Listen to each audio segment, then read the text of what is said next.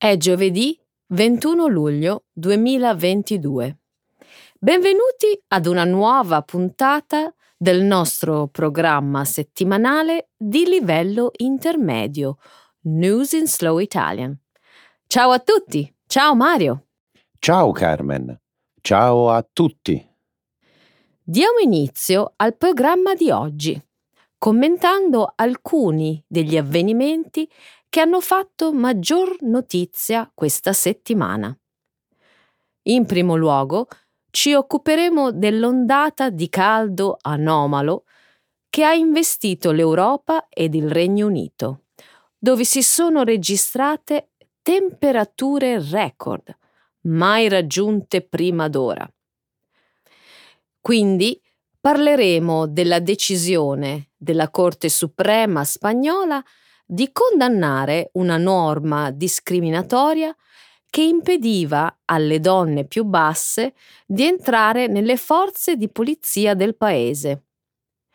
Nella sezione dedicata alla scienza e alla tecnologia commenteremo le prime immagini a colori scattate dal telescopio spaziale James Webb. Infine torneremo in Spagna per commentare l'iniziativa promossa dal governo spagnolo di offrire biglietti ferroviari gratuiti dal 1 settembre fino alla fine dell'anno. Quindi, se risiedete in Spagna o avete intenzione di visitare il paese in quel periodo, date un'occhiata. Nella seconda parte del nostro programma Trending in Italy ci occuperemo dello sciopero nazionale indetto dai tassisti italiani e dello scontro aperto con il governo che ha presentato un disegno di legge rivolto a modernizzare e migliorare l'efficienza del settore del trasporto pubblico. Dopodiché celebreremo il ritorno del Palio di Siena, una delle rievocazioni storiche più famose e longeve al mondo, che è stata sospesa per due anni a causa della pandemia. Grazie Mario, partiamo dalla prima notizia. Un'ondata di calore senza precedenti travolge l'Europa. Martedì scorso il Regno Unito ha registrato una temperatura superiore ai 40 gradi centigradi per la prima volta nella storia. In Portogallo si sono toccati i 47 gradi centigradi. In Francia diverse città hanno registrato le temperature più alte di sempre.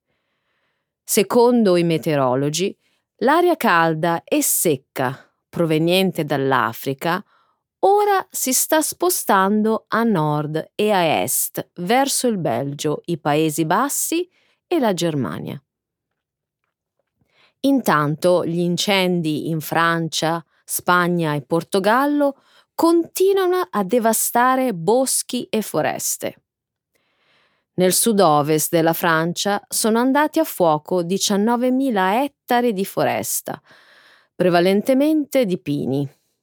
37.000 persone sono state evacuate dalla regione.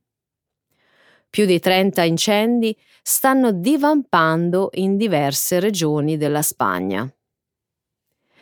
Il caldo estremo ha già ucciso oltre mille persone in tutto il continente. La Commissione europea ha annunciato che circa il 46% del territorio dell'Unione Europea è esposto ai cosiddetti livelli di allarme siccità. Il nord Italia sta soffrendo la peggiore siccità degli ultimi 70 anni. Il fiume Po si è ridotto a poco più di un rigagnolo. È un caldo estenuante, non ricordo nulla di simile. Fa molto caldo durante il giorno e anche durante la notte le temperature non danno alcun sollievo. In Spagna, per diverse notti di seguito, si sono avute temperature superiori ai 25 gradi centigradi.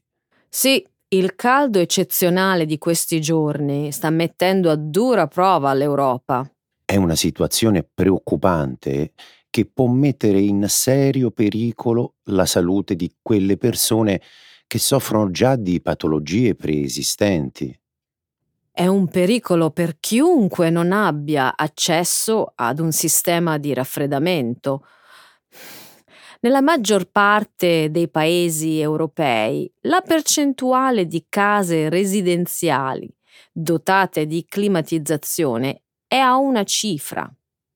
Fatta eccezione per la Spagna, la Spagna ha la più alta percentuale di case con impianti di climatizzazione installati, con una media del 30%. Mario, installare un alto quantitativo di condizionatori non è la soluzione. Raffreddare la terra lo è. Certo, i sistemi di climatizzazione salvano vite durante ondate di caldo così estreme. Comunque il 2022 di certo non è stato un buon anno per l'Europa e non è ancora finito. Hai perfettamente ragione. Ci sono già state diverse ondate di calore, vasti incendi boschivi, prezzi dell'energia schizzati alle stelle e, cosa ancora più grave, la crisi dei rifugiati. Se questa è l'anticipazione di ciò che avverrà, faremo meglio a passare all'energia verde il prima possibile. La Corte Suprema spagnola abolisce i limiti di altezza nelle forze di polizia. Lunedì la Corte Suprema spagnola ha annullato una norma che impediva alle donne più basse di entrare nelle forze di polizia del paese. Per entrare a far parte del corpo di polizia nazionale, le donne devono soddisfare un requisito di altezza minima di 1,60 m. Gli uomini invece devono essere alti almeno 1,65 m. L'altezza media degli uomini e delle donne spagnole è rispettivamente di 1,74 m e 1,63 m. Una giovane donna, candidata al concorso per l'ammissione alle forze di polizia, ha presentato un ricorso alla Corte Suprema spagnola dopo essere stata respinta dalle forze dell'ordine nel 2017 a causa della sua statura. Era solo 6 centimetri più bassa dell'altezza prevista dal bando di concorso. La donna ha sostenuto che i requisiti di altezza richiesti favorivano gli uomini. Infatti, solo il 3% dei maschi spagnoli non soddisfaceva quel requisito di altezza rispetto al 25% delle donne spagnole. Il tribunale ha abolito la norma in questione, giudicandola discriminatoria, e ha chiesto che si tenesse conto dell'altezza media del paese. La sentenza ha inoltre rilevato che altre forze di polizia hanno requisiti di altezza inferiore.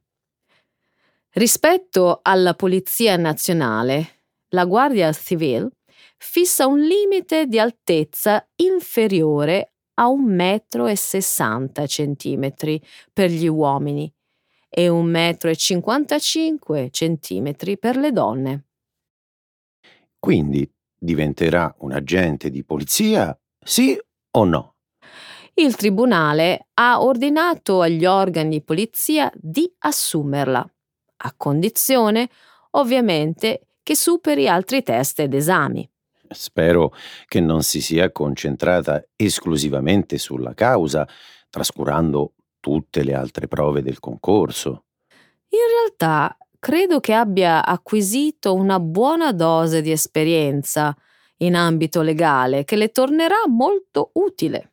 Mm, un'osservazione interessante, Carmen. Sono d'accordo con te.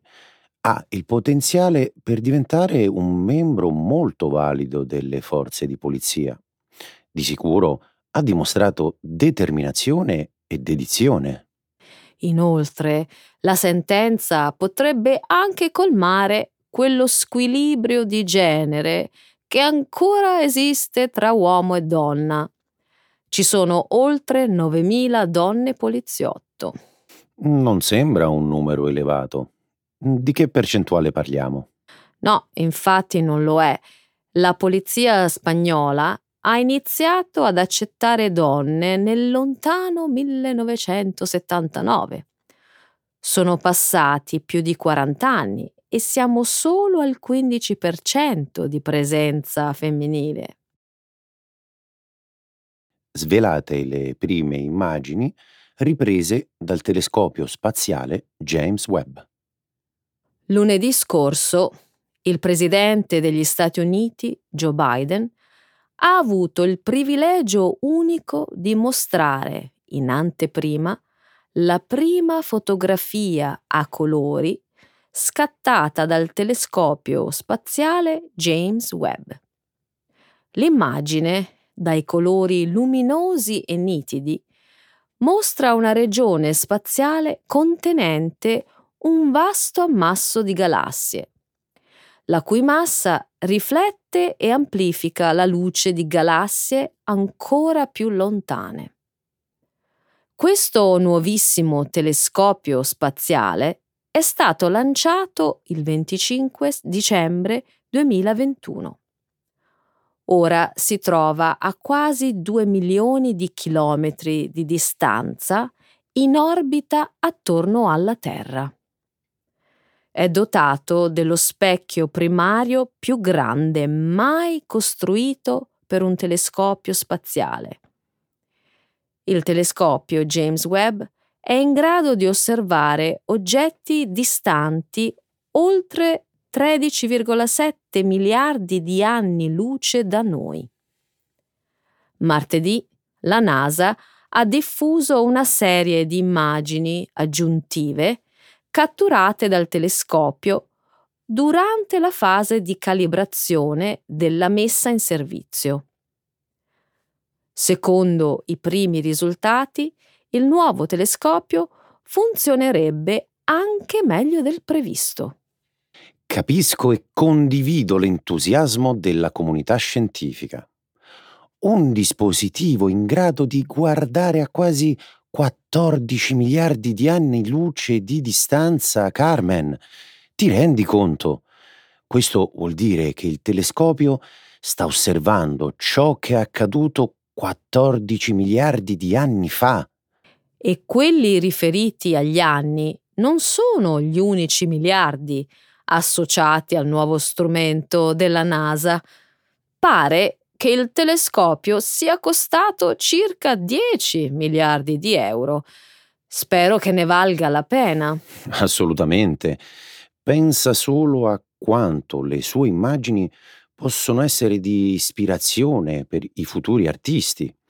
Come reagirebbe un Monet o un Van Gogh dei nostri giorni a queste immagini? La notte stellata di Van Gogh raffigura già le galassie. Comunque sì, l'immaginazione artistica può creare meraviglie, ma che dire della capacità di questo strumento di migliorare la nostra vita? Alcune tecnologie sviluppate per costruire il telescopio sono già utilizzate nel settore sanitario e nell'industria dei semiconduttori. Bene, a questo punto auguriamoci che la NASA condivida alcune di queste tecnologie con il resto del mondo. Non c'è di mezzo solo la NASA, Carmen. Il telescopio James Webb è il risultato di un lavoro congiunto di NASA, Agenzia Spaziale Europea e Agenzia Spaziale Canadese. Dalla Spagna. Treni locali gratis fino alla fine dell'anno. Martedì scorso il governo spagnolo ha annunciato che i biglietti validi per alcuni treni appartenenti alla rete ferroviaria statale Renfe saranno gratuiti dal 1 settembre fino alla fine dell'anno.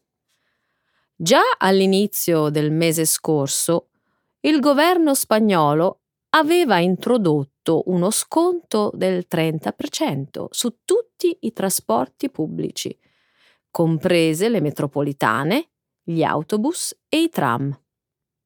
Gli sconti ferroviari del 100% si applicheranno ai biglietti multiviaggio su tratte pendolari e di media distanza inferiori a 300 km. La misura è rivolta principalmente ai titolari di abbonamento, ma anche i turisti possono approfittarne se acquistano biglietti multicorse. La Spagna non è l'unico paese europeo che cerca di ridurre i costi dei trasporti pubblici. A maggio le ferrovie nazionali tedesche hanno introdotto un biglietto da 9 euro che offre un mese intero di viaggio da giugno fino alla fine di agosto. L'anno scorso l'Austria ha lanciato il suo Clima Ticket, biglietto climatico, da 3 euro. Queste sì che sono misure degne di nota. Con l'impennata dei prezzi dell'energia, incoraggiare l'uso dei trasporti pubblici è una mossa intelligente. Soprattutto per gli spostamenti quotidiani. Spero che più europei rinuncino alle auto e usufruiscano dei mezzi pubblici. Sono d'accordo. Del resto, noi europei disponiamo di buone infrastrutture del trasporto pubblico. Sono sicure, affidabili e soprattutto sostenibili. Tutti noi dovremmo contribuire a promuovere il trasporto pubblico e ritengo che questo sia un buon inizio. Gli sconti sui biglietti sembrano essere piuttosto popolari. Certo sono molto popolari. Il sito web austriaco si è bloccato quando sono stati messi in vendita i biglietti scontati. Speriamo che queste misure di carattere temporaneo vengano adottate in maniera permanente. Non avrei mai pensato di poterlo dire, Carmen, ma a tutti piace viaggiare gratis. I tassisti italiani contro la liberalizzazione delle licenze. I tassisti italiani sono in forte agitazione. Due settimane fa si è svolto, per diversi giorni, uno sciopero nazionale che ha causato notevoli disagi in tutto il paese. Alcuni momenti di tensione si sono vissuti a Roma, dove si è svolto un corteo di circa mille conducenti di taxi e si è sfiorato lo scontro con le forze dell'ordine. Ne hai sentito parlare? Certamente, i giornali hanno dato ampio spazio a questa notizia. Lo sciopero è stato indetto in segno di protesta contro il nuovo disegno di legge sulla concorrenza in discussione al Parlamento. I tassisti contestano soprattutto l'articolo 10 della norma, il quale delega al governo il compito di modernizzare il settore.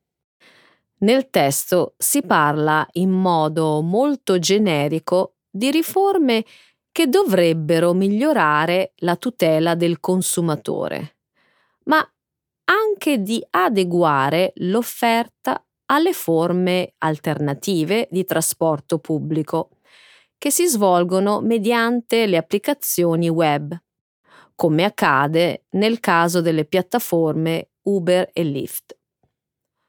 Durante la mobilitazione romana sono stati esposti alcuni striscioni contro il governo e il presidente del Consiglio, Mario Draghi, a loro avviso colpevole di portare avanti riforme in favore delle multinazionali e dannose per migliaia di tassisti italiani. Queste proteste non sono una novità. I tassisti in Italia temono che la nuova legge possa liberalizzare il mercato e si oppongono da anni a qualsiasi tentativo di riforma del settore. Tuttavia, il governo fa orecchie da mercante e va dritto per la propria strada. La norma potrebbe essere approvata in tempi brevi. Non so, Mario. Vari governi in passato hanno cercato di riformare il settore, ma ogni tentativo è sempre fallito per la robusta resistenza dei sindacati dei tassisti. Pensi che la storia si ripeterà anche questa volta? Io credo di sì, anche perché diversi partiti politici appoggiano le istanze dei tassisti, i quali sostengono che piattaforme come Uber fanno concorrenza sleale. Secondo loro, queste aziende operano senza licenza, in assenza di una regolamentazione specifica e gli rubano la clientela. Naturalmente la categoria sostiene le ragioni della protesta. Tuttavia il mercato delle licenze di taxi è stato deregolato in quasi tutto il mondo e questo succederà anche da noi. Possibile, anche se non sarà facile. Come ha scritto Repubblica il 6 luglio, se mai in Italia si riuscirà a liberalizzare il settore, sarebbe giusto pensare anche a forme di indennizzo per le licenze acquistate dai tassisti italiani. Ma non ci possono essere dubbi sulla necessità di allargare i confini del servizio di trasporto con conducente, anche attraverso la tecnologia ed eliminare norme che oggi impediscono una vera concorrenza nel settore. Dunque la liberalizzazione in Italia del mercato dei taxi è solo questione di tempo.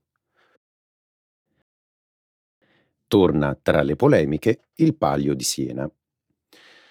Dopo due anni di interruzione forzata dovuta all'emergenza del Covid, sabato 2 luglio si è tornato a disputare il Palio di Siena, una competizione equestre di origine medievale che coinvolge le varie contrade della città toscana.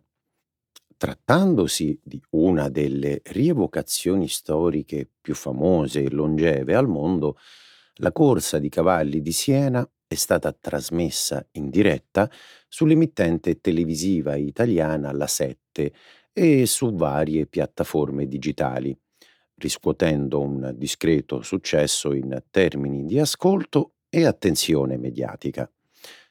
Come vuole la tradizione, il Palio ha avuto luogo nella spettacolare Piazza del Campo, alla presenza di tantissimi cittadini e turisti accorsi da molte parti del mondo solo per assistere all'evento. La gara è stata vinta dal cavallo Zio Frac, montato dal fantino Giovanni Azzeni, che ha corso per conto della Contrada del Drago. A proposito di turisti, ho letto sui giornali che il comune di Siena ha avuto come ospite d'onore Nancy Pelosi. È vero, la speaker della Camera dei rappresentanti del Congresso americano in quei giorni si trovava in vacanza in Toscana e ha assistito alla corsa da un posto riservato.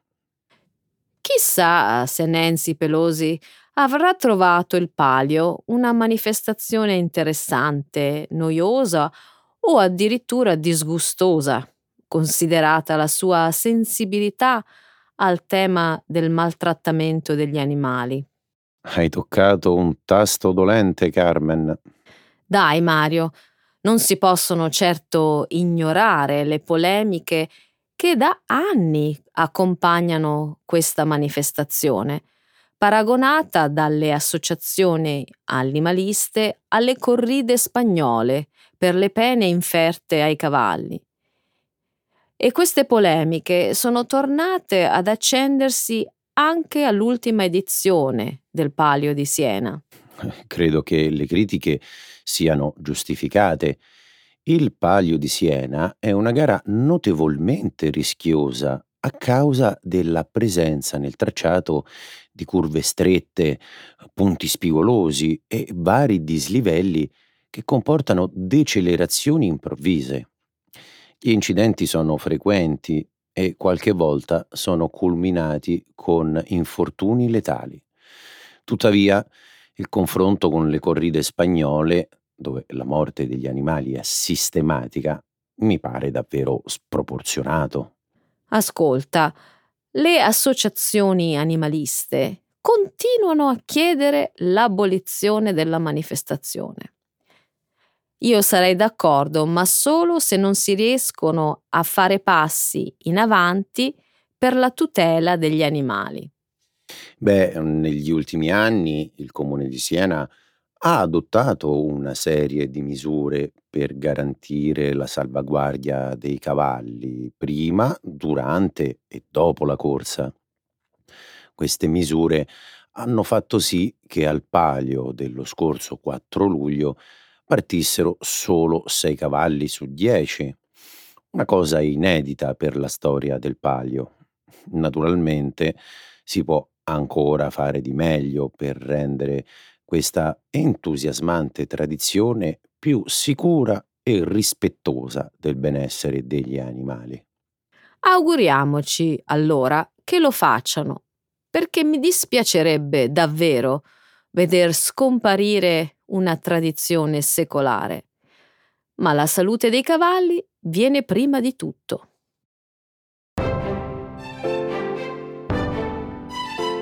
Bene amici, anche questa puntata è terminata con il Palio di Siena. A proposito Carmen, ti dico la verità, la cosa che mi piace di più di Siena è il panforte. L'hai mai assaggiato? Anche a me piace moltissimo. Veramente buono. Allora grazie dell'ascolto e state freschi. Ciao, alla prossima. Ciao.